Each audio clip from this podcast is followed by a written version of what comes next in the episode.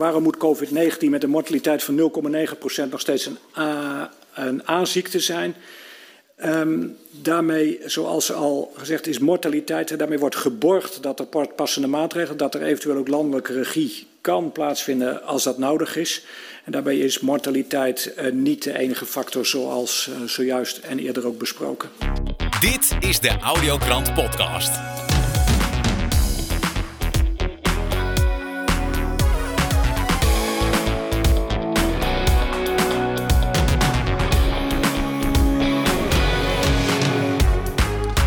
Fijn dat je luistert naar de Audiokrant. Deze week hoor je journalist Elze van Hamelen over alles wat er gebeurt in space. Met Guido Jonkers praat ik over zijn laatste artikel waarin de impact van straling wordt besproken. En tot slot Tilasmi Frigge over de situatie in Oekraïne en zijn visie met een breder perspectief. De Audiokrant. Ik ga beginnen met Elze van Hamelen van de andere krant. Elze, goedemorgen. Goedemorgen Nieuws. Leuk om er weer te zijn. Ja, ik begreep dat je even ziek was geweest, dus je bent nou weer helemaal, helemaal beter, eh, begreep ik? Aan de beterende hand. Ah, gelukkig maar. Ja. Ja, want jij hebt een heel interessant uh, interview gedaan met Catherine Austin Fitz. Um. Ja, je hebt al vaak met haar gesproken, maar je hebt het nou over een heel bijzonder onderwerp gehad. Namelijk uh, alles wat in space gebeurt. Ja, dat klopt. wat, wat, wat, wat is er uitgekomen? Kun je ons een beetje meenemen wat, wat je daarin gehoord hebt?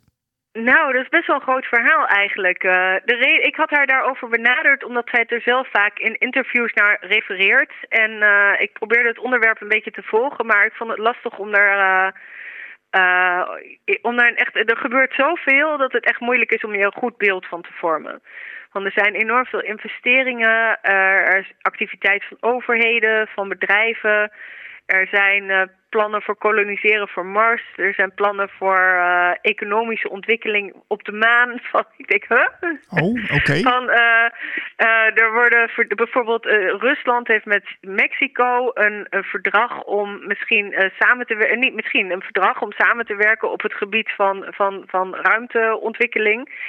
Um, dus ik, ik dacht van, ik kan hier niet echt chocola van maken. Dus ik, ik heb haar benaderd.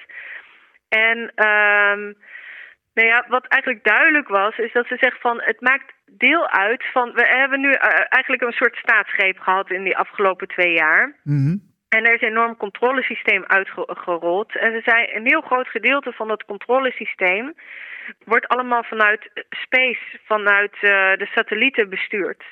En mensen kijken daar helemaal niet naar. Uh, en als je daar een beetje beeld van wil voor, vormen van wat, er, uh, van wat er vanuit die sat satellieten wordt gedaan, is aan de ene kant zijn ze noodzakelijk voor ons moderne leven. Dus uh, voor communicatie, voor telefonie, mm -hmm. voor internet. Um, maar ook voor financiën. We hebben natuurlijk een globale economie. En al die internationale um, financiële transacties worden gecleared via de satellieten. Dus als daar iets mis mee gaat, dan heeft dat enorme economische impact uh, op aarde. Dus dat is zeg maar het eerste laag. Dan uh, wordt er veel gebruikt voor surveillance. Dus uh, voor informatieverzameling, voor het afsluisteren van telefoongesprekken, voor, uh, nou ja, net zoals wij Google Earth kennen, maar gewoon het hele aardoppervlak in de gaten houden. Ja, ja, ja, ja. Um, en dan zie je, er was oorspronkelijk zijn er uh, uh, afspraken gemaakt van de, de, de ruimte wordt niet bewapend. Maar ondertussen zie je dat die afspraken worden losgelaten en dat er wel degelijk een soort van wapenwetloop aan de gang is. Uh, dus je ziet ook een bewapening. Dus, dus die drie van, dus openlijk zeg maar communicatie, financiën, GPS, dan de surveillance intelligence aspect en dan de bewapening. Nou, dat is toch behoorlijk, uh, een behoorlijke controle-infrastructuur. En wat je dus ziet is dat, uh, dat, dat daar niet de, juridische of de governance afspraken daarvan, die, uh, die, die, die voldoen eigenlijk niet meer. Um, en wat je ook ziet is dat het niet meer alleen landen zijn, bijvoorbeeld Rusland en de VS, die wat satellieten in de lucht uh, doen. Maar dat er heel veel landen zijn die, die hun eigen satellietensysteem de ruimte inbrengen. Maar ook private organisaties. En dat heeft met name de VS in de afgelopen decennia um, toegelaten. Dus dan kun je denken aan SpaceX van Elon Musk. Maar dat zijn er nog veel meer. Is, Ehm, als ik jou begrijp zo, Else, dat is eigenlijk een wildgroei aan, aan activiteit eh, daar in, in de ruimte. Dus dat zijn, Mhm. er zijn inderdaad verschillende landen, maar ook g- grote bedrijven. ja, ja. En, en, maar er is geen democratische eh, controle vanuit, ja, vanuit de planeet, vanaf, ja, vanaf, vanaf de grond, zeg maar. Nee, nee, want dat is namelijk. Kijk, eh, eh, bijvoorbeeld dan eh, een hele tijd geleden, Koude Oorlog, van, van je hebt Rusland en, en de VS. En heb je in principe ook niet echt vanuit de VS in principe democratische controle en dan Rusland minder. Maar zij hadden wel overleg onderling. Ehm, maar nu is gewoon die de overlegstructuur om dit te reguleren, is er niet. Ehm, en door die private partijen, daar is ook helemaal geen controle op. Want bijvoorbeeld als wij iets willen weten over satellieten, kun je nog aan denken dat je ergens uiteindelijk een WOP-verzoek gaat indienen. Mhm. Eh, of een FOIA-request heet dat dan in de VS. Maar eh, op het moment dat je dat dus in handen van private partijen brengt, eh, of bijvoorbeeld bij Elon Musk, ja, daar, daar kun je niet achter komen wat, wat die aan het doen is. Nee. En je ziet dus in de VS, dat, eh, dat, dat, dat- daar had zij het over, ze noemde dat ehm, de socialization of space. Aan de ene kant zie je dus dat de overheid er heel veel in investeert. Maar aan de andere kant doen ze dat via private bedrijven. Dus het zit dan eh, automatisch achter een soort wall of secrecy. Ja, maar wel, wel gek natuurlijk, hè, dat er heel veel zaken eh, via sat- satellieten worden geregeld, Mhm. maar dat wij daar heel weinig van horen. Ja, en misschien wordt het wel als automatisch aangenomen. Van, ik sprak iemand die zei, ja, dat weten we toch, dat die satellieten een grote rol spelen.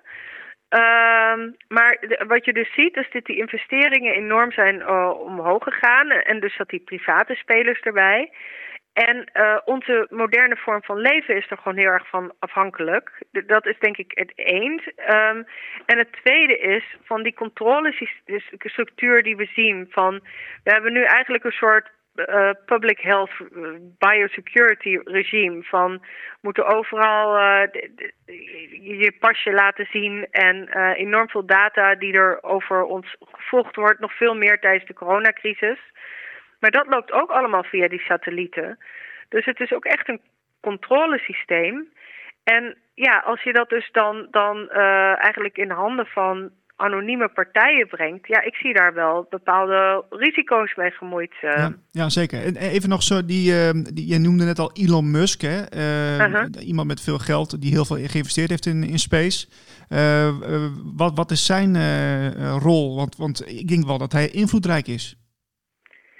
Ik denk dat hij zeker invloedrijk is. Vooral als je ook kijkt van, nou ja, ik denk wat er de laatste paar jaar is gebeurd, is gewoon echt een soort staatsgreep door ja, een hele kleine, wat noem je het, eh, elite, aristocratie, maar gewoon de biljonairs. eh, ehm, een klein groepje mensen die gewoon het allerrijkste zijn, die proberen gewoon eh, heel veel een controlesysteem uit te rollen over de rest van ons. En ik denk dat hij daar zeker wel een rol in speelt. Ehm, maar ik, precies wat zijn visie met die SpaceX, ik heb me verder nog nooit heel erg in hem verdiept. Ehm, maar ik weet, hij neemt bijvoorbeeld ook het, het mogelijk koloniseren van Mars heel eh, serieus. Ehm, maar ja, dus maar precies zijn rol daarin ken ik niet. Maar het past wel in het grotere plaatje eigenlijk. Ja, ja. Ja. Eh, je, je noemde net even de, de maan, hè? Dat, dat ze daar ook eh, met, met activiteiten bezig zijn. Mhm. wat weet je daarvan? Nou, dat is gewoon heel raar. Want officieel zijn we natuurlijk al decennia niet naar de maan geweest. En Nee, worden er nu weer allemaal voorbereidingen eh, getroffen. maar ehm, ehm, even kijken. Er is de Artemis Agreement. Dat is een, een, een, een soort verdrag over van wie de maan mag ontwikkelen. Maar er zijn dan tussen de VS en een aantal andere landen. Maar er zijn China en Rusland daar weer niet in meegenomen. En in 1909, nee, sorry. Dus 2019 w- had Vodafone, volgens mij was het Vodafone, had opeens een contract dat ze een 4G-netwerk op de maan mochten uitrollen. Je ook Oh. denkt, hoezo? We zijn er toch helemaal niet? En eh, de Chinezen hebben plannen voor een, een economic development zone op de dark side of the moon. Ehm, ja, dus wat, wat gebeurt er op de maan? Nou, dat is een hele goede vraag. Oké, oké, interesting. Hmm, ja, ja, ja. Ehm, daar heb ik het verder niet met haar over gehad. Maar daar loop je een beetje tegenaan. Een gedeelte van hiervan is natuurlijk open. Maar we weten natuurlijk dat er echt letterlijk honderden miljarden uh, dollars zijn uh, verdwenen uit de Amerikaanse staatskas. En, uh, en de grote vraag is natuurlijk waarin is dat geïnvesteerd? En ja, dat noemen ze dan black budgets. Maar ja, het vermoeden van mij is dan wel dat veel geld hier waarschijnlijk ook naartoe, uh, naartoe gaat. Van, van, dat is, maar ja, dat is van, van iets wat, wat achter een, muur van geheimhouding. Dat is natuurlijk nog lastiger om iets over te zeggen. Uh, maar ik denk wel van, van, ja, als je kijkt van hoeveel er mee gemoeid is met die hele infrastructuur in de ruimte, dat het toch belangrijker is om, uh, om aandacht aan te, aan te gaan besteden. En Zeker. ja, nog wel een hele belangrijke, want die vond ik in verschillende rapporten terug. En daar had uh, Catherine het ook over. Is space debris, het ruimteafval. Van als een, uh, een satelliet stuk gaat, dan, uh, dan blijft die daar gewoon in de ruimte hangen. En als die op iets anders botst, dan krijg je enorme hoeveelheid kleine stukjes ruimteafval. En nu je dus heel veel partijen hebt die allemaal hun uh, technologie de ruimte insturen, in dus die, die nauwe band om de aarde, wordt het daar gewoon heel erg, uh, heel erg vol. En op het moment dat er dus echt een serieus ongeluk of botsing is tussen een aantal satellieten, dan heeft dat dus ja, gigantische implicaties uh, voor wat er hier gebeurt. Van ja, daar kun je in principe gewoon de economie mee platleggen. Ja. Dus dat, is, uh, dat, uh, ja, dat zijn ook nog risicofactoren die meespelen. Dus ja, het speelt best wel veel eigenlijk. Um, Wauw, ja. het, het, wilde westen van space kunnen we zeggen. Ja, dat was ook een beetje wat in mij opkwam. uh. Interessant. Els, we gaan je vaker horen. Ik vind het uh, heel boeiend. En uh, ja, ik hoop dat er snel iets over komt te lezen in de andere krant. Binnenkort. Oké, okay, dankjewel. Oké, okay, dank je. Ik ga verder met Guido Jonkers van Want to Know. Guido, goedemorgen. Goedemorgen Niels, fijn weer in je show te zijn. Het zonnetje, het zonnetje begint gewoon te schijnen, echt waar. Tot verdorie nog een toe zeg. Ik, uh, ik ga zo meteen lekker met mijn hondje lopen en uh, dat, uh, daar kijk ik echt naar uit, want ik ben het grijze weer was ik helemaal zat. Alsjeblieft, ja, het heeft lang genoeg ik, geduurd. Achter de, achter de wolken schijnt de zon, zeggen ze altijd, maar daar heb je niet veel aan in dit, in dit soort tijden. Hè? Zo is het. Nou, en, en, en, toch, en, toch gebeurt er weer voldoende om er weer over uh, door te kletsen. Want uh, ja, we hadden net al even over uh, straling, technologie. Ja, ja. Uh, jij bent ook mee bezig hè, met uh, Want to Know. Ja, ik, ik heb uh, afgelopen, afgelopen weekend heb ik het artikel geplaatst van Arthur Fürstenberg. Die ook dat prachtige boek heeft geschreven, The Invisible Rainbow, over straling en de invloed van straling op, op, op, ja, op biologische processen. En uh, ja, ik, ik, ik moet zeggen, ja, ik, ik bedoel, sinds het bestaan van Wanteno schrijf ik erover. Maar ja, het, het wordt zo'n gemeengoed. Iedereen loopt met dat ding in zijn, in zijn broekzak. De mannen het liefst zo dicht mogelijk bij hun testicles. Weet je wel, waar ook al allerlei commentaar op is. En uh, ja, dat geeft gewoon het, het, het, het hele verhaal in mijn ogen ook een beetje aan. Mensen die lezen van alles en ze gaan ervan uit dat het veilig is. Maar het is niet veilig. Want we zijn eigenlijk met z'n allen met een heel groot experiment bezig. En uh, ja, dat is dus een, en uh, ja, dat vind ik een, een, sluip, een sluipmoordenaar eigenlijk. Zo, zo kun je het een beetje zien. Ja. Want ja, het menselijk lichaam en onze menselijke biologie, maar ook dieren en, en planten enzovoort, die lijden van radio, of elektromagnetische straling. En uh, ja, de, als je al merkt dat jouw uh, lichaam celdeling uh, initieert op basis van een, een microvolt stroompje, ja, dan kun je niet zeggen van dat, dat die straling niet, uh, niet werkt. Nee. Uh, dus uh, het is gewoon niet veilig. En ja, wat ik het meest zorgelijke vind is dat het voorzorgsprincipe niet wordt toegepast. En het voorzorgsprincipe wil eigenlijk zeggen dat dat, dat is ook wettelijk geregeld, dat je dus iets pas invoert als het bewezen onschadelijk is. Ja, ja. En niet dat je het niet bewezen schadelijk. Uh, snap je wat ik bedoel? Ja, zeker. Dus als, je, ja. als je zegt het is niet bewezen schadelijk, we voeren het in, zeg je nee, je moet bewijzen dat het onschadelijk is. En dat is natuurlijk vrij, vrij moeilijk, want ja, hoe bewijs je dat iets onschadelijk is? Dan moet je lang wachten. En uh, ja, die te techniek dendert maar door. Ja, nou ja, dat boek wat jij net aanhaalde, uh, The Invisible Rainbow, ik ben hem ook aan het lezen. Ja. ja. fascinerend, maar ook best wel ja, chockerend, vind ik. Ja. Als je ziet wat, wat, wat, wat voor invloed elektriciteit, maar daarna ook de invoering van de, van de satellieten, de, van, van de radiofrequenties, uh, wat dat heeft uh, op, de, op de mens, op de moderne mens. Ja, ja dat is toch weerzinwekkend. En wat, dat, hoe er daarmee omgaan, zo nonchalant en, en onbewust. Ja, dat Ja. is, uh, dat, dat, ja, goed. En heel veel mensen hebben er last van. Ja, we, gaan, we moeten dan een grotere stap maken, Niels, naar een, naar een principe wat we met z'n allen in deze wereld hebben afgesproken zonder dat we er eigenlijk ergens aan hebben. We zijn ons gaan specialiseren allemaal.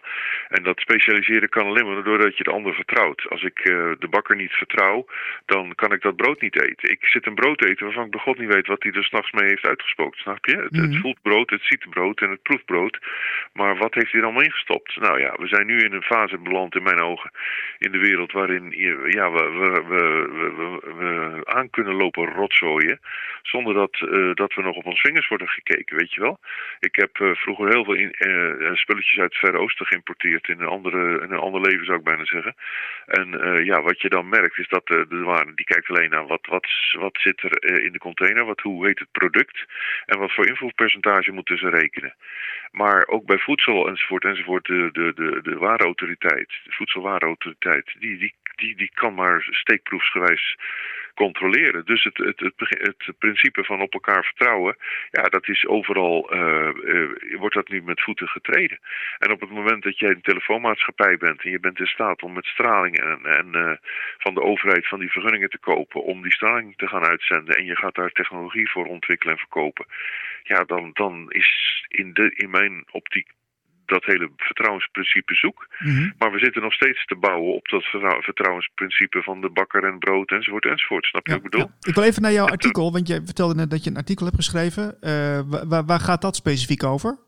Nou, dat gaat continu over, over de invloed van uh, elektromagnetische straling, EMS zeg ik altijd. En dat is uh, de invloed op, op kinderen. Ik, ik heb dat uh, artikel van Zembla, wat iedereen zou moeten zien, heb ik nu ook weer in het artikel gezet. daar kun je even naar linken. En dat is een, een, een, uitzending van, ik geloof, ja, 2012 of zoiets. Nou ja, daar, daar, daar komen dus een aantal hotemethoden, artsen en, en medische wetenschappers aan het woord die zeggen ja, het, heeft, het is gewoon gevaarlijk. En uh, zeker de overload, want wat nog nooit gemeten is, is je, zitten altijd met, uh, met één apparaat wordt dan onderzocht en dan hebben ze bepaalde criteria om het veilig te achten. Ja, maar dat is dan kunsthoofd. Nou ja, de Benjamin Adama heeft daar ook een stuk over geschreven op mijn site. Uh, waarvan hij zegt, ja, dat kunsthoofd, dat, daar krijg je echt een kunstkop van, want dat slaat helemaal nergens op. Het is mm. zo dom. Het gaat over verwarming en die wordt dan gemeten van straling. Nou ja, dat is helemaal geen criterium. En die, en die criteria worden nog steeds niet uh, veranderd en toegepast, weet je wel, op een andere manier. Ja, dus ja. we zitten eigenlijk gewoon met een wereldwijd experiment. Ja. En ja, uh, wat, wat, er, wat ik zelf aan mijn lijf merk, is dat ik moe word als ik lang met dat ding loop, weet je wel. Ja, ja dat herken ik ook ik, wel. Ja, ja. ja, ik ben een keer een jaar of tien geleden ben ik op een congres geweest ergens in Zwitserland. En toen belde ik elke dag even naar huis of ik belde voor de zaak eventjes terug. En nou, ik liep per dag wel zeker een half uurtje, drie kwartier met dat ding in mijn oor. Ja. En ik had trouwens gewoon koppijn. En ik voelde het aan mijn oor. Ik denk, jeetje, dat is die telefoon, joh. Ja, ja wat, nou ja. wat ik dus wel zorgwekkend vind, is dat, dat de, de, de, je hebt het net over uh, bedrijven die dat dan, uh, die, die, die, die straling meten en die dan uh, aangeven of het veilig is of niet. Dat wordt allemaal extern uitbesteed, hè? Aan, ja, aan het, ja, het, ICNIRP, ja, het ICNIRP doet dat uh, zeg maar voor, uh, voor Europa. Nou ja, en, en nou, dat besteden ze dus uit. Dus alles wordt weer verwezen naar het ICNIRP. Ja, wij, wij, weten het niet, maar het is allemaal volgens de richtlijnen van het ICNIRP. Ja, klopt. Nou ja, de, de, kijk, en, en, en op het moment, en dat zie je bij de farmaceutische industrie ook, als de, als de industrie invloed heeft op het, op het testgedrag, dan krijg je gewoon andere resultaten. En, en zo, zo simpel is het. Terwijl iedereen zegt, ja, maar het is toch wetenschappelijk opgezet, zo'n experiment. Nou, dat zegt verder niks. Wetenschap is gewoon meterschap. En ze meten wat je, wat je wil meten, weet je wel. Als ik een, als ik een, als ik een, rolma, rolbandmaatje heb van 2 meter en ik moet een kamer meten, dan moet ik zes keer dat rolbandmaatje verleggen. En als ik een andere, een, een, een lange rolbandmaat heb, dan kan ik in één keer dat ding afrollen. En dan, hè, dan ja, de, ja ik, ik, kan zeggen, de kamer is zes keer 2 meter lang, weet je wel? Ja, mm. nou ja, en zo, enzovoort, enzovoort. En die, dus die, die, ik heb ergens een, weten, een, een staatje van wetenschappelijk onderzoek naar uh, uh, de invloed van radio of uh, ik zeg elke radioactief, ik bedoel elektromagnetische straling op de mens. Ja. En dan blijkt dus dat de, de onderzoeken die uh, gefinancierd zijn door de industrie, die geven veel positiever beeld dan de onderzoeken die neutraal gefinancierd zijn door overheden enzovoort enzovoort. Ja, nou, dat kwam ook ja. voor, uh, naar voren in het boek van, van Visterberg. Dat, is, precies, dat, precies. Is, dus, dat doen ze ja. stelselmatig. Ja. ja, nou ja, en als op het moment dat je dan met gecorrumpeerd onderzoek probeert aan te tonen, of, wil aantonen dat het uh, geen invloed heeft en dat het niet gevaarlijk is, Dan denk ik, nee jongens, dat, dat, dat klopt dus niet. En, en niemand die slaat alarm, iedereen vindt het normaal. En als je er wat van zegt, dan ben je een, een, hyper, een hypertype die met geitenwolle sokken ja, gevoelig is voor straling. Doe niet zo overdreven. Terwijl er waarschuwingen komen van de WHO, die zegt het is gevaarlijk voor kinderen in ieder geval. Kinderen hun hersenen zijn nog niet volgroeid. Uh, maar als het stra straling uh, gevaarlijk is voor, voor kinderen, dan is die ook voor, ons gevaarlijk. Er worden waarschuwingen uitgegeven van stop die telefoon niet de hele, de hele dag in je broekzak. Want dat zit bij je ballen en dat heeft invloed op je vruchtbaarheid als man. Ja, dan denk ik, jongens, wat. wat, wat. Ja, maar goed, het, je, je, verbaast me, het verbaast me ook dat iedereen dat ding in zijn broekzak steekt. Ja, hè? dat doe ik ook al heel lang niet meer. Sowieso niet op je lijf dragen. Maar er zijn, Ja. natuurlijk, er zijn ook oplossingen voor. Hè. Je kunt zeggen van nou, ik, ik, eh, ik pak een andere telefoon, zo'n zo'n ouderwetse Nokia. Ja, ja. Of eh, wat ik ook eh, binnen of afgelopen week besteld heb via een kennis, zo'n e-tweetje. En dan, dan kun je je telefoon eens indoen en dan kun je niet getraceerd worden en dan kun je ook niet gebeld worden. Ja, precies. Ja, ja er komen steeds meer dingetjes ook. En ik, eh, ik was gisteren bij de Vereniging van Journalisten en toen was eh, Erik van der Beek, die heeft een nieuw boek geschreven over de MH17. En eh, toen kwamen die taps, die telefoontaps, taps, die kwamen ter sprake. En Erik zegt, ja, het is zo bizar dat ze die telefoontaps hebben, want het is, die jongens die bellen natuurlijk niet op met normale telefoons. Daarvan wordt gezegd, die jongens hebben nu met gewoon telefoons gebeld. Hij zegt, maar die jongens die, die hebben gewoon mobiele telefoons, die zijn niet af te tappen, weet je wel. Mhm. Hij zegt, het is, het is al zo vreemd en zo bizar dat het, dat, dat op deze manier eh, bekend wordt gemaakt en ook weer niemand eh, reageert. Maar goed, Niels, we zitten in, wat dat betreft in een heel gek, gek tijdsgevricht. En eh, nogmaals, wat, wat ik aan het begin zei, dat we te, te maken hebben met dat vertrouwen wat we op een andere manier moeten gaan toepassen. Sterker nog, we moeten wantrouwen gaan toepassen en veel meer op ons hoede zijn. En dat, ja, dat zijn we niet gewend, dat is ons nooit geleerd. We hebben een maatschappij gebouwd die ge- gebaseerd is op vertrouwen. Hè? Dat verhaal van de bakker. Ja. En ja, wat, ik kan toch niet elke dag mijn, mijn brood gaan zitten controleren van wat doet die man erin. Ik heb geen technische faciliteiten daarvoor. Dus we hebben een maatschappij die op vertrouwen gebaseerd is. En op het moment dat dat geschonden wordt, ja, dan hebben we echt een fucking groot probleem. ja. Wat is de naam van je artikel, eh, Guido? De frequent asked questions, vaak gestelde vragen over draadloze technologie. Dus het zijn iets van twintig vragen, geloof ik, waar Arthur eh Vistenberg dan eh, antwoord op geeft. Welke soorten straling worden gebruikt in draadloze technologie en eh, microgolfstraling is niet natuurlijk enzovoort. Die komen wel van de zon, maar er zijn ook eh, elektrisch opgewekt op aarde die veel sterker zijn. Het 1G, 2G, 3G, 4G, 5G, eh, dan hebben we het niet over corona, maar over de, de, de, de, de geluids... of hoe heet het? De, de magnetische frequenties waarop eh, gestuurd wordt. Mhm.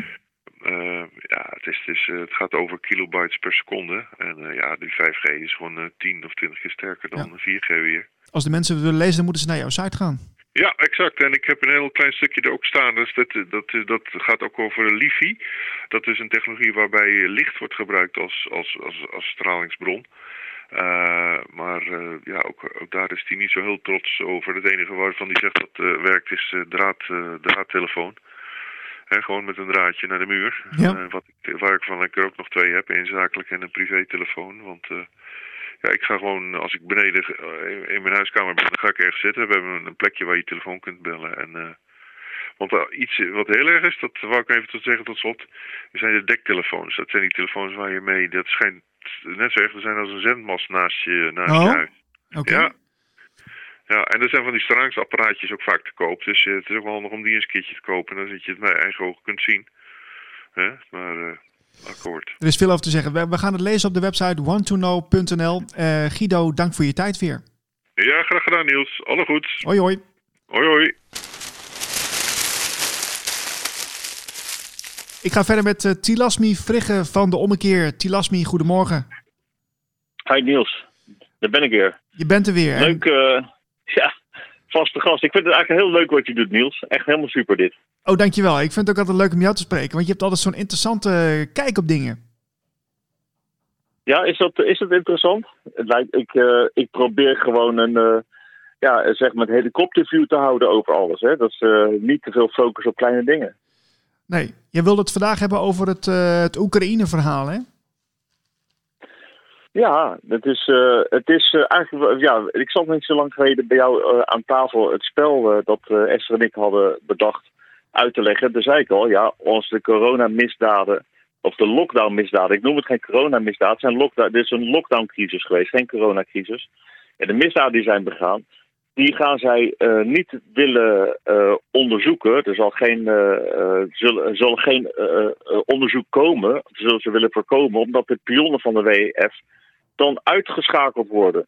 Dus er moet een andere crisis komen. En dat, ja, die opeenvolging van crisis, nou, die, die, die, crisis met Oekraïne komt ook precies op tijd. Die is natuurlijk uitgelokt. Hè? De, de bombardementen vanuit Kiev, hè? De, Oekraïne, vanuit Oekraïne, Kiev geregeerde deel van Oekraïne naar de uh, twee regio's die zich hebben afgescheiden. Die gaat door, waardoor Rusland wel moet ingrijpen. Die wordt gedwongen eigenlijk uh, iets te doen. Mm -hmm. En deze hele crisis wordt nu uh, ja, opgetuigd. Wij worden nu volgepompt met propaganda dat Rusland de slechterik is. En de corona verdwijnt in de media naar de achtergrond. Ja, want ik, ik zag is, dus ook dat, dat, er, dat er, dus die, er zijn nu twee staten die worden onafhankelijk verklaard, begreep ik. En da daar zijn heel veel mensen daar heel, in Oekraïne heel blij mee die op die plek wonen daar. Dat, dus dat, dat, heb ik ook begrepen. Maar wat weet jij daarvan? Nou, ik heb een, een kennis die daar woont, een Nederlander, die is dus naar de Oekraïne verhuisd met zijn familie omdat hij tegen de globalisten wilde vechten. En hij wilde gewoon het gevecht aangaan in een oorlogslinie. Hij zit, Nederland zit in, in, dus daar in de Donbass. En ik heb regelmatig contact met hem. Hij heeft een tijd lang in de loopgraaf gezeten. Hij traint nu honden om mijnen te vinden. En ja, zij zijn heel erg blij dat Rusland dit heeft gedaan. Ja, dit is, het is daar nu al jarenlang een, een, een dramatische situatie. Hè? Of het nou om inkomen gaat, arbeid, voedsel, dit, het ligt helemaal plat daar in die twee, twee gebieden. En uh, ja, zij zijn, ze hebben zich afgescheiden van de Oekraïne, omdat de Oekraïne waanzinnige eisen stelde na de coup, hè, waarbij een democratische president werd afgezet met steun van de EU en de Verenigde Staten. Ja. En waarin die werd verteld bij hun op van een op de andere dag dat zij geen Russisch meer mochten praten, alleen maar Oekraïens. En dat, dat dat werden demonstraties. Daar werden op een gegeven moment een paar mensen doodgeschoten. En dat, uiteindelijk is dat dus eh, in een uh, burgeroorlog uh, geëindigd. En dit is, ligt allemaal is voorbereidend werk geweest van de Verenigde Staten. Al jarenlang zijn ze bezig om de Oekraïne uh, op te zetten tegen Rusland. Hè. Ze willen zelf die strijd niet aangaan. Ze willen zorgen dat binnen het Rusla Russische gebied onderling strijd wordt geleverd. Nou, en dat lukt ze goed. Ja, die, die zoon van Joe Biden, die is dat ook al lange tijd actief geweest. Ja, het is uh, ook de, de, de zoon van uh, Biden, die heeft daar dik geld verdiend. Hè? En hij zat daar in de oliehandel. en de Biden-familie heeft daar gewoon belangen zitten in Oekraïne. Nou, dat is natuurlijk, kijk, dat zie je overal. In de hele crisis zijn de, de miljardairs van de wereld, de supermiljardairs, zijn twee keer zo rijk geworden. Elke crisis worden de rijken alleen maar rijker van. En wij moeten het continu ontgelden. Maar goed, het is ja, nu, ik vind het interessant. Wij hebben nu dus nu een nieuwe crisis, de, de Russische crisis, of die wordt gemaakt, hè, gefabriceerd. Ik waarschuw dus al jaren dat deze, uh, deze dit is een, dit is een, uh, een soort bombardement dat ze een oorlog uh, doen, dat ze heel veel bommen achter elkaar laten vallen. Een soort tapijtbombardement. Het, dat, de crisis, de ene na de andere, die volgt elkaar zo snel op, dat elke keer als je net denkt dat jij uh, je zaken op orde hebt om bezwaar te maken, om uh, aan te tonen dat er iets fout is, dan komt de volgende crisis. En die vorige crisis krijgt totaal geen aandacht meer in de media en niet meer in de politiek. Dus je kan zeggen wat je wil, maar er gebeurt helemaal niks meer. En dat is de, dit is een saai op, hè, een psychologische oorlogvoeringstactiek. En wij zitten, wij zitten hierin gevangen. En het is een. Uh, uh, je moet daar gewoon uh, die helikopterview blijven houden. Om te zien wat er gebeurt. Om ook te weten wie de daders zijn, wie de misdadigers zijn die dit allemaal organiseren. En wie de marionetten zijn van deze misdadigers. En daar moeten we dus niet meer. Ik roep hele tijd van. Ja, richt je niet meer op die politiek. richt je op de superrijken, de Rothschilds, de Gates, de Soros's. Deze mensen, onze koningshuizen, deze mensen zijn de criminelen. Eh, die dit allemaal aansturen. Of in ieder geval eh, goedkeuren, want je hoort niets van hun dat zij zeggen: hé hey jongens, stop er eens mee. Ja, ik begrijp ook dat uit deze hoek. Bill Gates die was onlangs ook weer te gast bij een congres. Uh, ik heb er ook een fragmentje van laten horen in de audiokrant. Uh, dat komt, uh, er komt hier ook nog in te luisteren. maar da daarin zegt hij ook van, daar er komt waarschijnlijk weer een virus of weer een, een, een, pandemie aan. En ja, die zal iets anders zijn dan de vorige, maar ja, dat, dat zit er wel aan te komen. Nou ja, kijk, als jij, eh, als jij de controle hebt over al die eh, laboratoria waar ze gain of function uh, technologie, hè, waarin de DNA van virus wordt aangepast, hè, zogenaamd om medicijnen te vinden voor een volgende pandemie, maar tussentijd eigenlijk biowapens aan het produceren bent. En het is al bekend dat deze, dat was dus die Franse professor die net op televisie in Frankrijk kwam. Ik ben even zijn naam kwijt. Ja, Luc Montagnier. dat, Luc ja, ja, die is overleden. Ja, die zegt dus dat ja, die zegt dat het virus heeft AIDS-DNA erin zitten. Dat kan alleen maar gefabriceerd zijn. Dit zijn biowapens. En dat er biowapenvrij is gekomen en dat daardoor uh, een, uh, meer mensen sterven dan bij een normale griepepidemie. Waardoor mensen al, uh, dat je die angstcampagne kan voeren en zeggen van zie je wel. Nou, ze hebben het wel meer van die dingen hebben. Dus we zullen door blijven gaan met ons uh, uit te moorden. Totdat we allemaal in dat, uh, dat computersysteem zitten, gestuurd door artificial intelligence in een technocratische slavernij. Ja, maar dan, moet ik toch even onderbreken, want uh, de, uh, ik, ik heb ook weer een hele andere lezing van het verhaal gehoord. Dat mensen zeggen, ja oké, leuk dat, dat, hè, dat het gain of function verhaal. Maar uh, hoe, kunnen, hoe kan er nou een virus gelekt zijn als er nooit eentje is geïsoleerd? Ja, dat is een hele goede vraag. Ik zit dus ook met Arno van Kessel, de advocaat die dus de staat eh, een rechtszaak voert tegen de staat. Waarin hij ook zegt, hij vraagt erom van ja, eh, toon dan aan dat dat virus eh, er is. Hè. Als je het geïsoleerd hebt, moet je het uit een levend lichaam hebben gehaald. En daarna drie keer in een levend lichaam hebben gestopt weer, waar het zich vermenigvuldigt. En dan moet je het er weer uit kunnen halen. Dat is een procedé. En dat is dus nooit gedaan. En ik vind het zelf ook een beetje vreemd hoe dit, hoe, zij, hoe dit in elkaar past, die twee verhalen. Ik ben zelfs geen viroloog dus ik, uh, ik ben heel benieuwd naar uh, de, de twee, de, de twee uitleggen. Ik vind het ook, dit is ook een groot vraagstuk, Niels. Ja, ik kan het ook, ook niet verklaren. nee, ik het de, ene, ver, hè? Ja, de ene verhaallijn is helemaal logisch. Hè? En dat is, ik heb namelijk, ik stond op de demonstratie en daar kwam ik dus een, een iemand in opleiding voor chirurg in Amsterdam Universiteit. En die zei dat ze op de universiteit zelf onderzoek hebben gedaan en aantoonbaar HD-na hadden gevonden erin. Hmm. Er is een ander wetenschappelijk rapport uh, uh, uitgebracht dat dat ook verklaart dat ze de HD-DNA erin hebben gevonden. Maar als jij het gaat uh, over de COVID-19. kijk, die PCR-testen, er is ook al uitgekomen dat die eigenlijk die is ontwikkeld een paar jaar voordat COVID-19 uitkwam. Ja. En hoe kan je een PCR-test ontwikkelen op COVID-19 als die er nog niet was? Ja, en dat blijkt dus dat die PCR-test gewoon de, de, influenza meet. Ja, ja, nou, Het, is, het, is, het is eigenlijk weer zo totale mesjogge toestand dat je, en er zitten zoveel leugens in, dat je gewoon, uh, uh, en, en het blijft maar doorgaan. De hele wereld is gewoon gebaseerd alleen maar op een hele berg leugens. En elke keer als je ergens op focus in probeert het uit te diepen, ja, dan kom je bij de volgende leugen terecht. En in de tussentijd dennet de angstpornomachine van de media en de politiek maar door.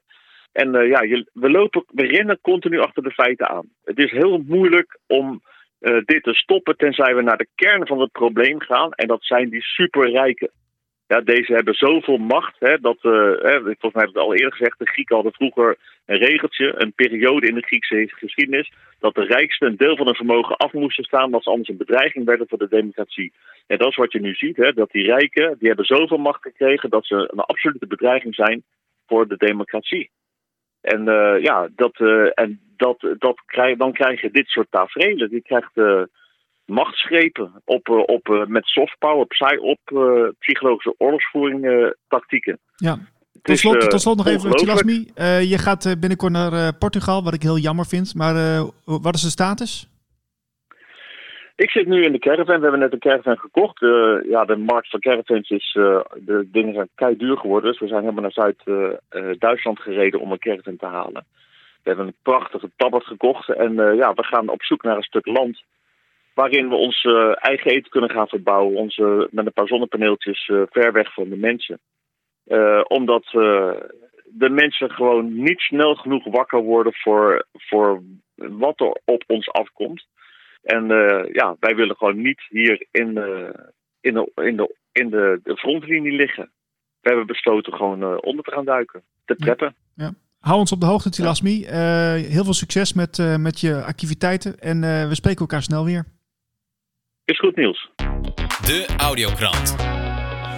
Are we going to see another pandemic before we are able to beat this one? Well, we'll have another pandemic. Uh, it will be a different pathogen next time. The, we'll have some rebound. This, this pathogen, we don't have a tool to do eradication. We'd like to have a, a new generation of vaccines that would be suitable. I mean, ideally, we'd get rid of families of respiratory viruses, including the flu family and the coronavirus family. And I do think in the next decade we can come up with an eradication vaccine. That's an aspiration, not a, a guarantee, but we should put R&D dollars into that. There's already a lot of work that's been done on a universal flu vaccine, and the data on that looks very promising. So we'll have rebounds, but they'll be more typical seasonal flu levels, where of course we don't generally shut things down. Uh, although in the future, some degree of mask wearing probably will be indicated, but we won't get death levels uh, at you know, the kind of acute level that we're still experiencing today as the Omicron wave passes through on a, a global basis. We need to wake up, we need to rise up, we need to open our eyes and do it now, now, now. We need to build a better future, and we need to start right now. We are sharing, cause we are caring. Need to get wise, take no more lies and do it now, now, now. We need to build a better future. And we need to start right now. De Audiokrant.